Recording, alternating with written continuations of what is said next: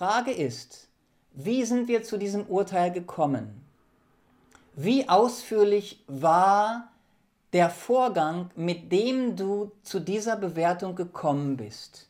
Ein wesentlicher Teil, und das ist für viele schwer nachzuvollziehen, aber das seht ihr jetzt, ein wesentlicher Teil des Verarbeitens der Kommunikation ist die Fähigkeit, rational zu denken. Und das, das ist etwas, was wir echt in der Schule lernen sollten, aber nicht tun. Habt ihr ein Fach gehabt, rationales Denken oder kritisches Denken? Es gibt ganz einfache Regeln des rationalen Denkens. Maßstäbe, genauso wie du bewerten kannst, ob der Stuhl, auf dem du sitzt, sicher ist oder nicht, weil er bestimmte Regeln befolgt oder das Auto, mit dem du fährst, dass das sicher ist. Genauso gibt es Regeln für Rationalität, was rational ist und was nicht rational ist. Und dieses Wissen zu haben, ist enorm hilfreich für wohlwollende Kommunikation, wenn es jetzt, so wie Sujata gerade ein Beispiel genannt hat, ins Soziale und ins Politische geht. Da sprechen wir nicht nur von, von interpersönlicher Kommunikation, sondern da sprechen wir von Kommunikation, die eine Wirkung auf, auf Tausende oder von Hunderte oder Millionen von Menschen hat. Das ist politische ähm, Kommunikation, das ist rechtliche Kommunikation. Mhm.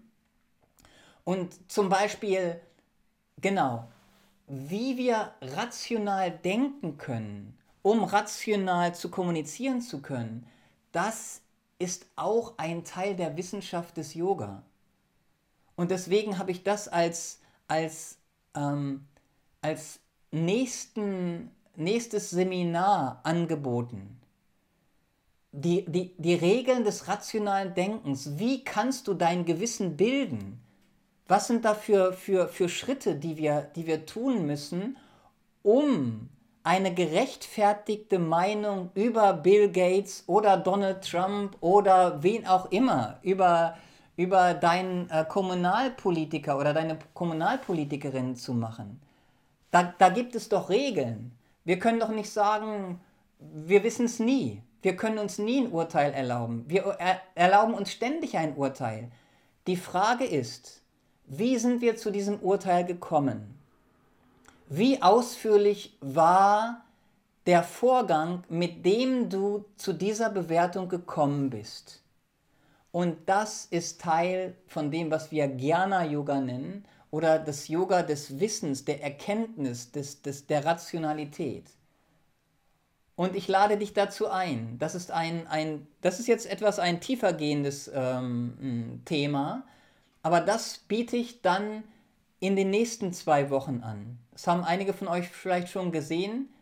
Ähm, die acht Regeln oder acht Regeln des rationalen Denkens die drei Schritte der Gewissensbildung, wie du wirklich eine gewissenhafte Entscheidung treffen kannst. Eine Bewertung und dann ein Handeln, wie du handelst. Hm? Und dazu möchte ich dich einladen. Ähm, es ist eine Weiterführung letztendlich von der wohlwollenden Kommunikation und in meiner Erfahrung hilft enorm, in der kollektiven wohlwollenden Kommunikation. In der individuellen, in der persönlichen ist es auch wichtig, wenn du entscheidest, wenn du kommunizierst in Bezug auf dein Essen in deiner Familie, dann musst du dich auch informieren, welches Essen ist gut, welches Essen ist nicht gut. Ne, da, da, da wohl, um wohlwollend dein Verständnis von guter Ernährung zu kommunizieren, ist es gut, dass du darüber Bescheid weißt und dazu brauchst du rationales Denken.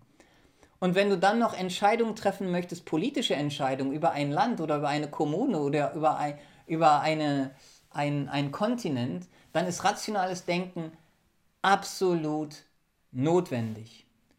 Um wohlwollend führen zu können, muss man in der Lage sein, rational zu denken. Und das machen wir, das, darüber sprechen wir, das lernen wir in den nächsten zwei Wochen und äh, dazu möchte ich dich einladen.